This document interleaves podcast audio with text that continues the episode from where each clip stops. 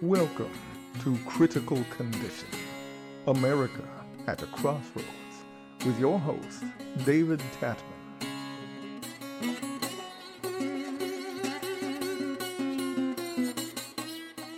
Welcome to Critical Condition America at a Crossroads. I am your host, David Tatman, and this is season one, episode five of our program.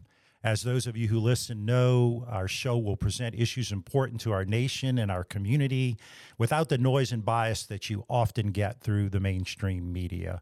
We research issues that are most important to Americans and we highlight those issues over a series of shows.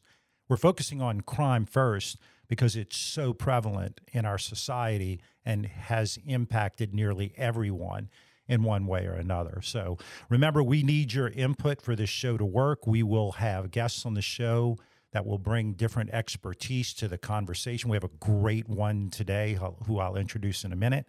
Uh, we need to hear from you as we dig down into these issues in this subject matter. So we ask our listeners to follow us on social media and join the conversation.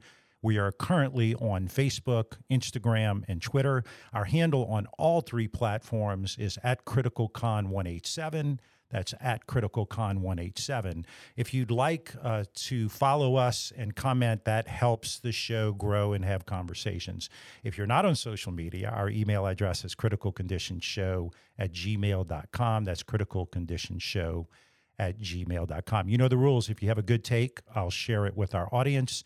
If you have a great take, I may invite you to be on the show. So, our first deep dive has been into crime. We know that along with crime, uh, there are some other issues the economy education immigration government all are major cons- of major concern to americans but we're covering crime over the first few episodes of season one to ensure that we're able to give this subject matter the attention that it deserves and to do a little deeper dive. So, our guest today is uh, DaQuawn Bruce. He is the executive director of Concerned Communities for America, a 501c3 advocacy group that promotes economic empowerment public safety, free and fair elections, and quality education for the black community.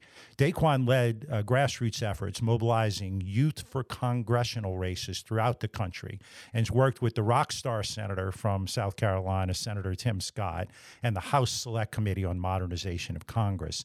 He's the co founder of Project 26 United, a nonprofit that seeks to curb gun violence through entrepreneurship in his hometown of Chicago. Uh, DaQuawn brings quite a resume to this show. In addition to being a scholar, earning a master's degree in design and innovation, DaQuawn frequently is featured on national media outlets, including Fox News, News Nation, Newsweek, and USA Today. Welcome, DaQuawn. How are you today? I'm doing well. Thank you so much for having me, David. Well, thank you. Uh, and you know, I know for you, a guy like you, I've done a lot of research on you, and uh, I know for a guy like you, this is not rhetoric or hot air. You have a real, meaningful uh, experiences as it relates to crime. Would you Would you uh, start us off and share that with us? Absolutely. So, um, as you mentioned, I'm, I'm born and raised uh, on the south side of Chicago um, grew up in um, the Englewood and then um, Fulton neighborhoods, which are two of the considered quote unquote worst neighborhoods um, in the city.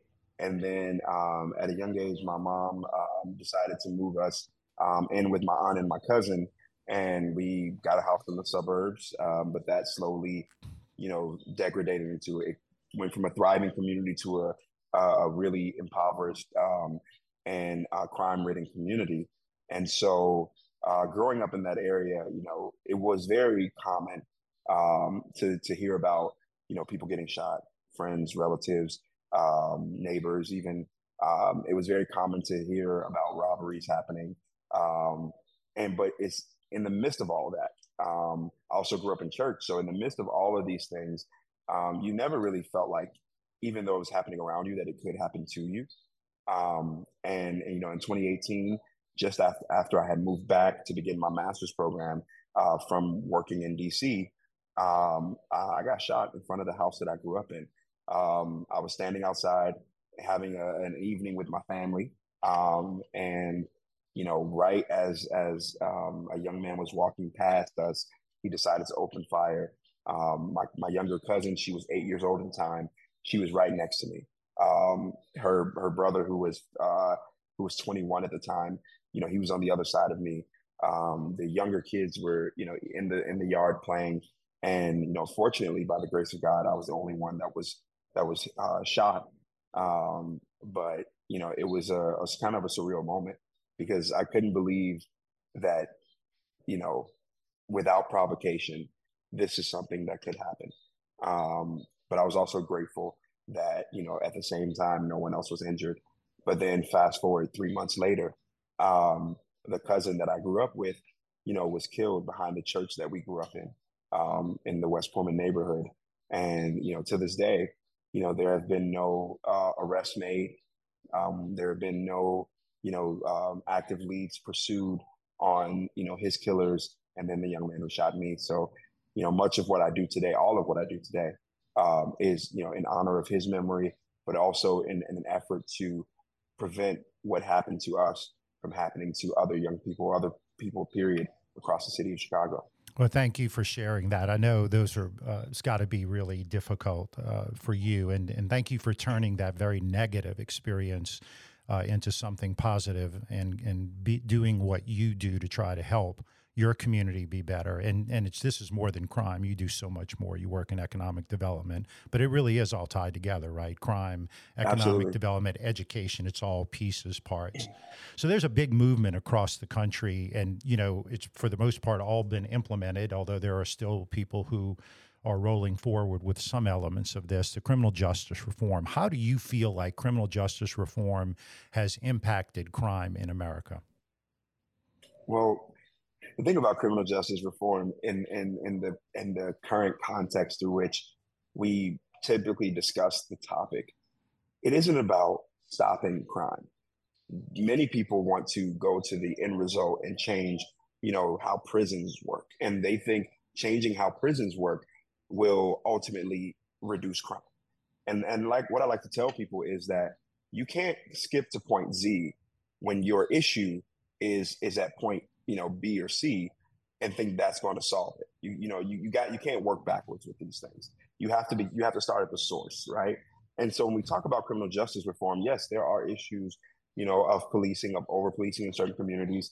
Um, there are issues, you know, of pr- prisons not being a place of rehabilitation, but of of, of incarceration and detention that kind of breeds, you know, um, more violence and, and, and, and things like that. But the true issue that we should be tackling when we talk about criminal justice reform. It's changing the inputs that lead people to think that crime, um, the violence, what have you, is the proper outlet through which to express themselves or through which to meet their needs, right? And so if we talk about, and this is where you know economics come into play. If we talk about the lack of of of, of, of stable and, and well-paying jobs in the community, the lack of education that plagues our communities, um, the lack of, of, of mental health and and and um, quality healthcare resources that plagues these communities. Then, when you change those things and you solve those issues, you're going to begin to see a dramatic reduction in crime. People aren't just committing crime because they like committing crimes, and they aren't committing crimes because they have a certain predisposition to commit crimes. Those things aren't true. But because of the lack of resources that are available, you see more people resulting to crime. Um, and so if we change that, that's where true criminal justice reform happens.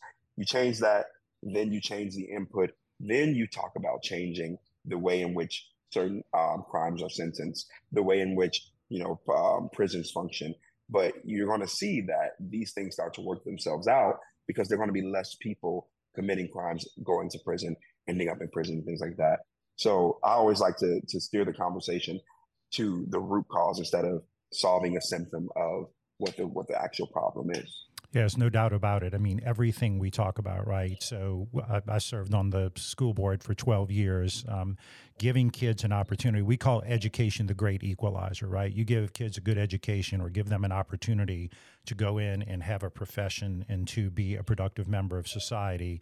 Their chances of doing that, their chances of of uh, not committing crime are uh, dramatically changed. And so, Yeah. and then, and then, frankly, DaQuawn, from an economic development standpoint, right? If you're if you want to bring your business to a community, if you want to bring your business, you want to move it from one place to the other, or you want to expand, it, you really don't when you look at where to go, you're not going to go to a high crime area because you're not going to expose your employees to that or your company to that. So it, it, it, I love what you're doing because it's so intertwined, and I think every part of it plays on the other part of it, and it's sort of this this cycle that we have to get through. So one of the things I, I did want to talk to you about is that is what's going on in Illinois. Um, I wanted, uh, you know, it's been all over the news. Uh, Governor Pritzker has been promoting this Safety Act. Uh, can you talk to us a little bit about uh, the details of that and then m- maybe about what you believe the impact may be uh, relative to your community? Absolutely. You know, I, I will say that, you know, politicians, they love to come up with clever acronyms and, and, you know, names that make a piece of bad legislation sound like something people actually want, right? Um, and that's the case with the Safety Act. Um, you know, the, just the, the name of it is giving people a false sense of security um, and making people believe that that through the enactment of this law, um, the rest of it, you know, many parts of it, had already been in effect years ago.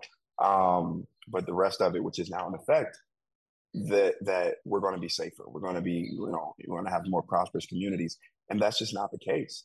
This the Safety Act eliminates cash bail for people who commit crimes and felonies such as second degree murder, um, drug induced homicide, robbery, kidnapping, threatening a public official, um, and the list goes on and on. These are these are violent crimes through which people are being released back into the community. Um, and it's not to say that they're not that they won't have a court date. They will have a court date, but the the um, judge, unless the judge makes a a um, decision that this person is a clear and convincing threat to the community, that person is then released back into the society um, until their court date. Which you know in Illinois it can be weeks, even months post you know the original arrest. Um, and you know another provision that I that I re- uh, looked at um, that I found interesting was um, under the new Safety Act, when an individual who is on house arrest violates their house arrest, there is a window of up to 48 hours that they have to roam freely before the uh, authorities can actively begin searching for them. That means a person could be almost to Alaska before they get flagged and you know people start searching for them. But but more more like uh, probable probable is a person can you know who's on house arrest who's who's been in detention for let's say um, assault and battery or domestic violence they have the time and the freedom to then go and perpetrate another crime against that that that that former lover spouse um, or employer whoever.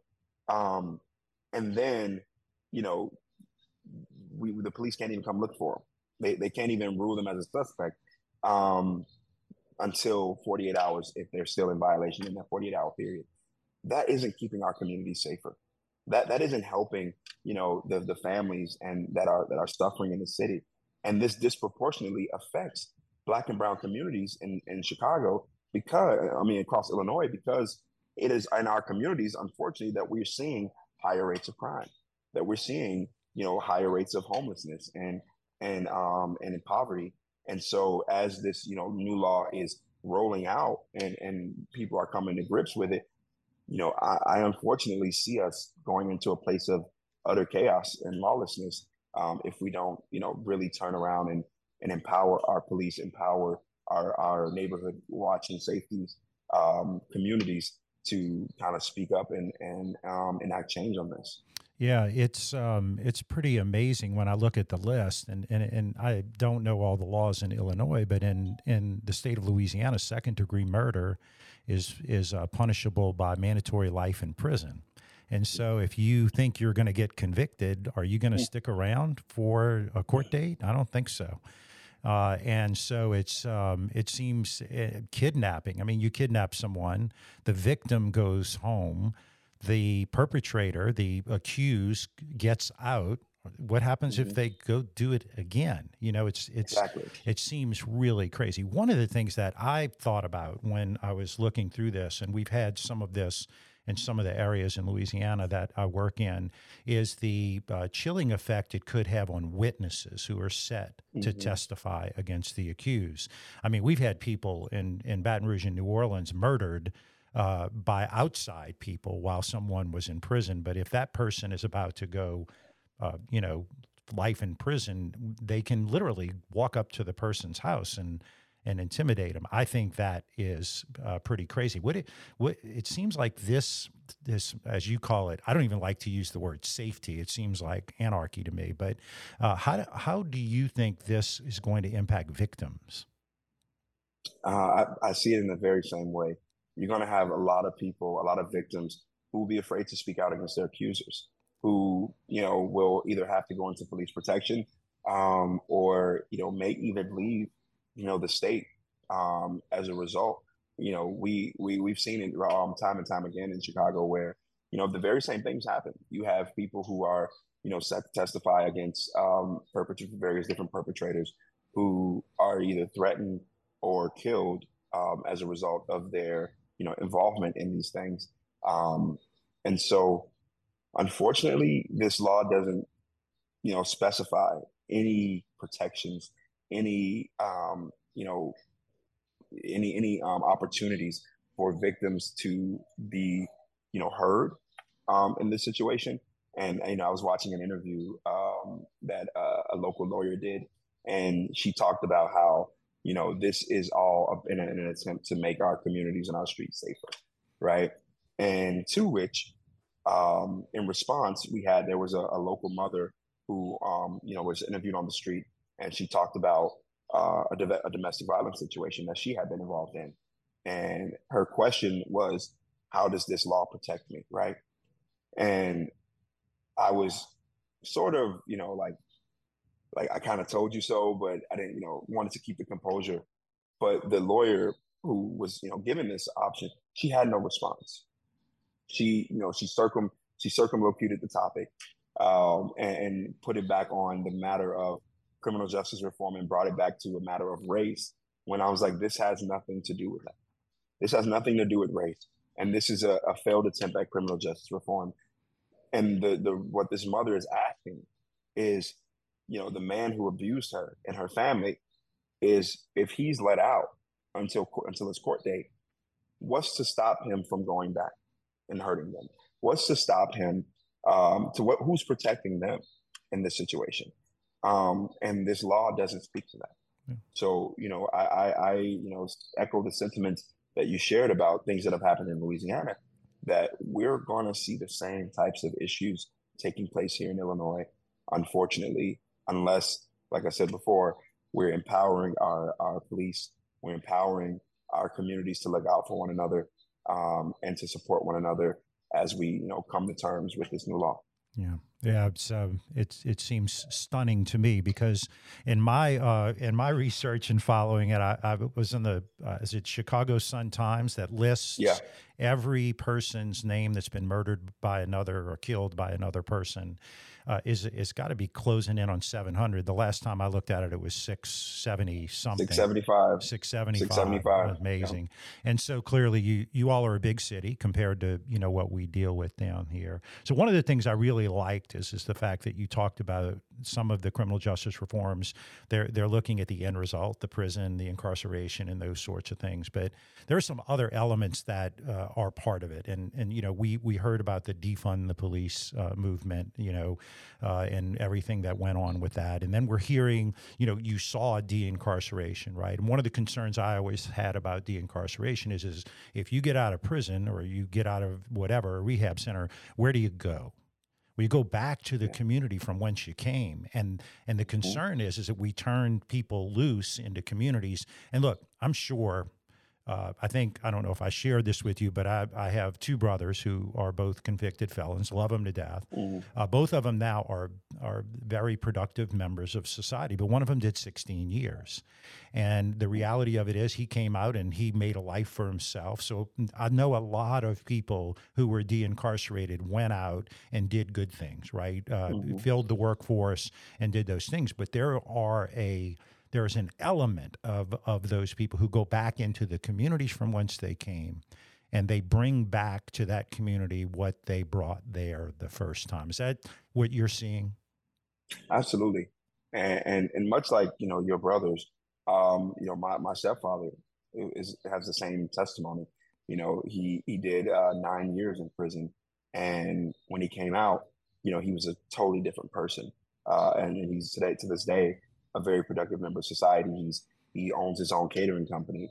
Um, he he has a, a, job that he's worked at for you know over ten years now, um, and you know more than anything, he mentors young young black men and teaches them one how to become entrepreneurs, but then also how to you know not how to how to change their outlook so that they aren't resorting to life of crime and violence and things like that. Um, and for him, his saving grace was while he was in prison, there were programs uh, made available to him that allowed him to get an education.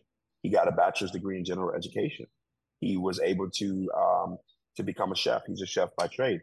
Um, he was also able to become a chaplain, and you know, for him, that is where he found his faith, um, and it completely changed. He came out a completely different person.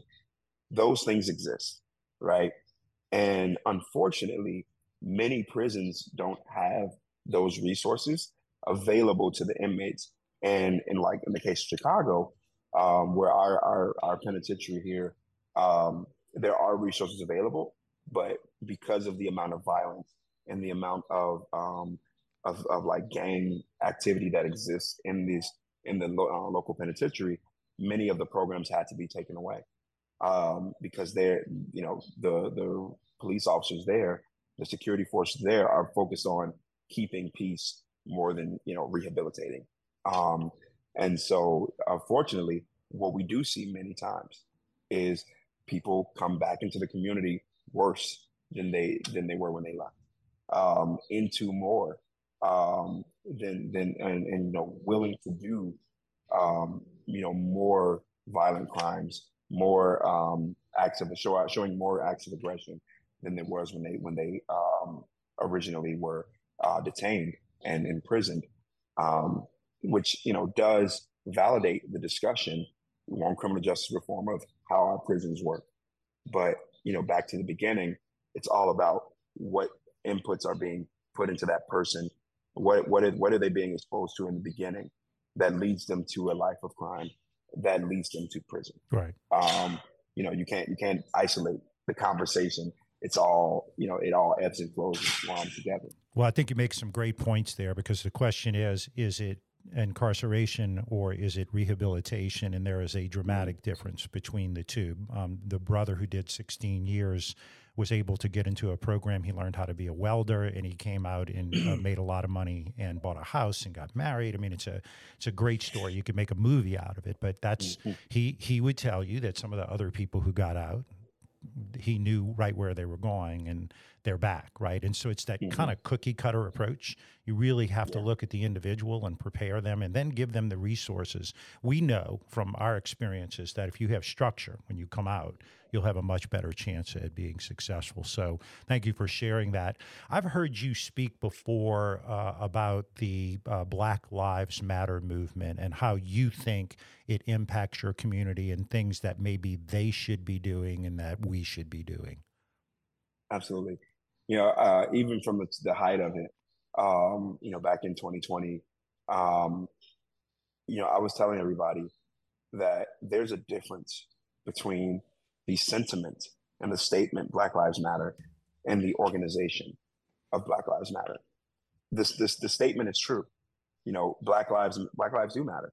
And you know, as a black man, I can I can honestly say that I have experienced situations where I felt as though and it wasn't just like white people, you know, to to me, but it was you know just other black people even but I felt as though my life didn't matter to those people, right? So, you know, back in the height of you know at, at George Floyd's murder and and in the height of uh, all the civil unrest, I agree with the sentiment that yes, Black lives do matter, you know, but there's a difference between that and what the organization came together and, and sold us, right? And what the organization sold us was a high level of Marxist ideology, uh, political ideology. It was a high level of anarch of anarchist theory, um, and, a notion that if you if you defund the police, your community will be safer. If if you in your corporation's boardroom give us millions of dollars without oversight, you will be considered not racist. That if if you as a as a person that isn't black uh, speaks out against us, then you're automatically racist and you're irredeemable. You know, and and you deserve violence to be perpetrated uh, toward you. Those things, and, and the list continues. Those things were the antithesis of of what the movement of what the sentiment stood for, right? we, we're talking about that in order for all lives to matter, we must recognize that Black Lives Matter too, right? That is very different from what from what we saw, and what we saw was a a organization that in self enriched, that that that purposely misled the world, the world. Like they what they did was amazing. They sparked protests from people all around the world, and I, I travel the world extensively, you know, and and to see people in Germany, France, um, and, and, and parts of, of, of Africa coming together and talking about something that they have no knowledge, no personal understanding of what it's like, but them sparking that conversation, it was amazing. Like I, I couldn't believe the global reach of this organization. But to have that influence and that power and to use it to enrich yourselves, to, you know, lie about supporting the families who were directly affected by very real issues to you know buy these these big mansions and you know um, give your friends hundred hundred thousand dollars and two hundred thousand dollars contracts and things like that it was a slap in the face to to not just the black community but to all of america and everyone who stood behind that organization right um, so that was one thing. On the police, the from the police front, you know, from the very beginning, that didn't make sense to me. You want us to remove the city budget from, you know, or, or reallocate, as they as they said, the, the the budget that the city gives to the police force is um, without a real plan as to where those things will go.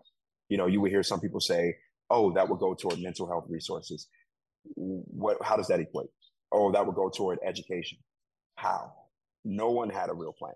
It was people screaming into the ether and saying things that ignite a, a visceral response in people, um, but with no real plan of action and no real understanding of the consequences that ensue as a result of of igniting and, and throwing gas on a flame, you know, um, of a, of a tension that kind of has already existed, um, but kind of blew it out of proportion, right? And so now we look at the autonomous zones that that um, that resulted um, from this. You see that they are in other states of chaos. Police had to be not just police, but National Guard had to be brought into the um, part that this autonomous zone in Seattle because people were being people.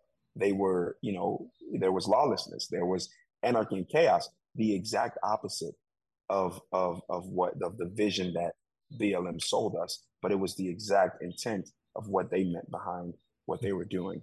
Um, and so, you know, what, what we did at CCA is in recognizing the degradation that specifically this type of rhetoric uh, led to for the Black and Brown communities across the country, we decided to speak up.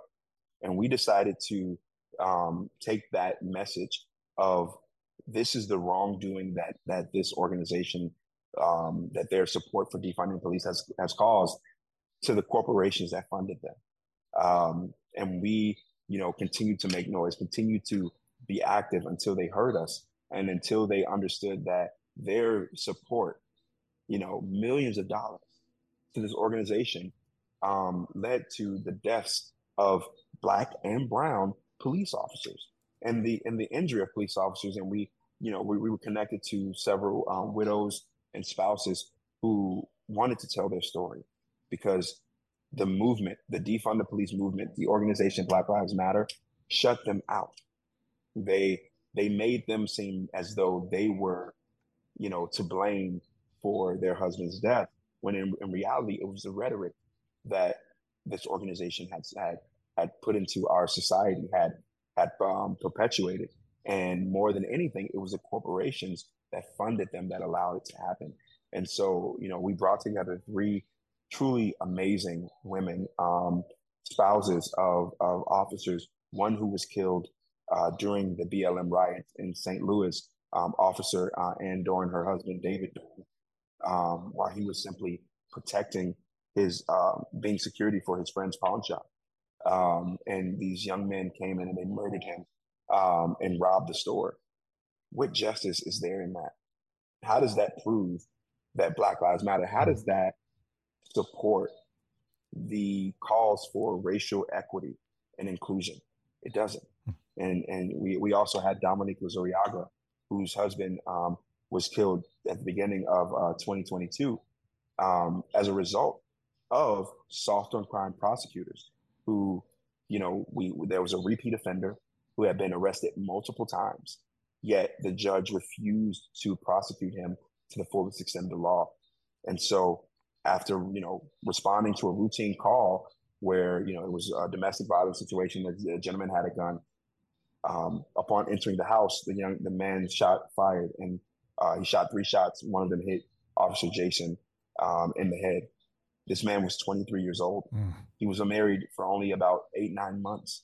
Um, and then we had off um, um, Esther Vive, who whose husband, again, as a result of this soft on crime posture that we're seeing as a um, as the new cause for uh, criminal justice reform. You know, her husband responding to a routine traffic stop, a young man who had been, um, again, arrested several times for for um, grand theft auto, but not prosecuted to the fullest extent. You know, he commits, he, he steals a car. Officer Viva is responding to it as he realizes the car is stolen and begins to try to, you know, get the young man out of the car. The young man slams the door, takes off, drags Officer Vive, you know, almost a mile. Um, he's, you know, functionally a vegetable at this point. Mm. And now his family, you know, is left to deal with the wreckage as a result, you know, and and we, we've seen time and time again that the rhetoric perpetuated by BLM and the postures that have been adopted by prosecutors and by judges of being soft on crime as a, as a means of criminal justice reform having disastrous consequences, especially in the black and brown communities across the country. Yeah. Wow. Those are those are some sad stories and I, I do appreciate you sharing that because you're in the middle of it and I you know our audience needs to understand those things. So let me ask you this DaQuawn how can we help? I mean is there you are you guys collect of course you're collecting money right? Uh, yes. but how can we help? Is you know go to your website. I mean is there anything that we can do in the listening public to where we can support what you're doing? Because I think what you're doing is amazing work and how can we help you Absolutely. Well, you know, money, money does help. Um, you know, no money, no, no money, no mission. Um, so you can go to our website. Uh, it's called uh, concernedcommunities.org. Um, you can check out a lot of the videos that we're putting together. So a lot of the work that we're doing, we're, we're highlighting narratives of individuals who are either in the community doing the work to solve these issues as it relates to uh, economic empowerment and development of, of, of minority communities as it relates to education and promoting, you know, quality and value education and school choice, um, reducing crime and violence in our communities, um, and then promoting the values of faith and family. Where we, we support other organizations um, to help them advance their mission in those areas. Um, another thing that, that we do is we, we share their stories publicly.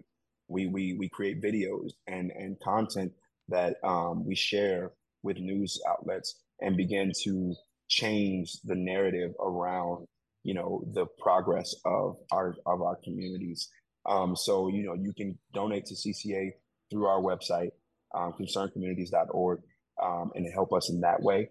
Also, if you have a story to share on our website, you can reach out to us. And, you know, we, we would love to chronicle more narratives, not just the, the negative ones, but the positive ones of people doing, you know, making a change in their communities in a positive way. Um, we also engage with um, members of Congress. And our newest effort, we, are calling it the, the Conversations with Black America Tour, where we are going city to city. Um, and we're going and we're having constructive conversations in the heart of the cities about various topics. And so our next one, which will be January 20th um, in Tampa, Florida, is all about reducing crime and safety and promoting quality education um, in the community. We're bringing together community leaders, pastors, but more importantly, we need the community itself.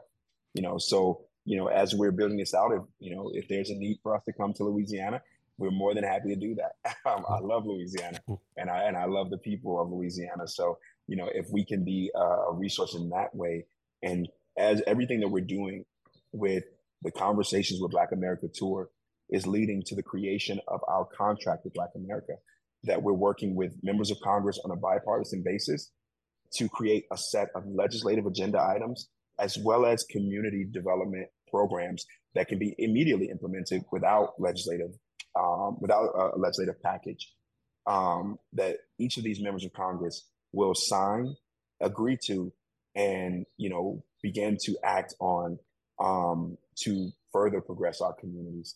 And so, um, you know, if we can get help, the individuals who want to be a part of this, we would love to have you and love to you know work with you and support it. Well, great. I we need organizations like yours. We need people like you um, and we need a chapter in uh, Louisiana. And I promise you, when you come here, we'll feed you well, right?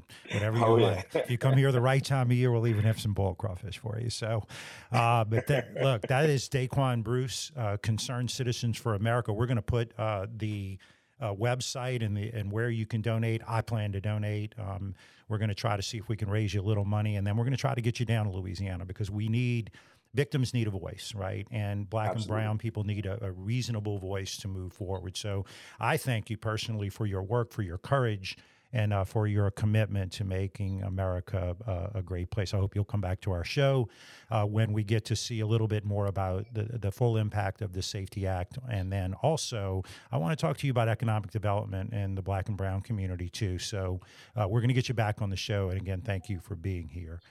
Um, so here's my take we have major issues in America with violent crime today, and we're not doing what we need to do to address it. You listen uh, to DaQuawn talk about, you know, a set of, of, of items that we can do federally. We need to be looking at that state to state. The laws shouldn't be that crazy different when you move from one state line to the other.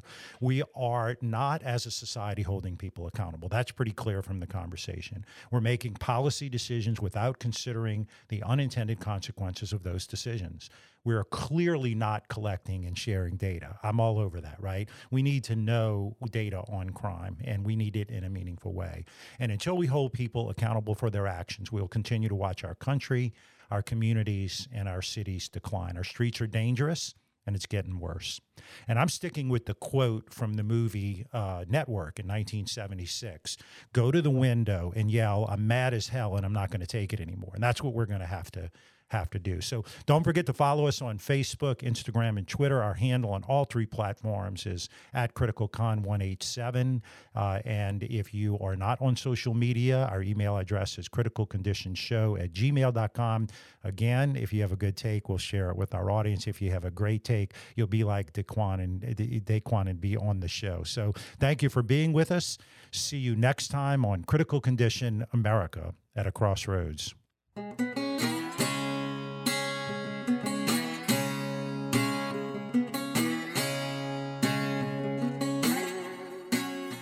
Critical Condition America at a Crossroads is an off script production.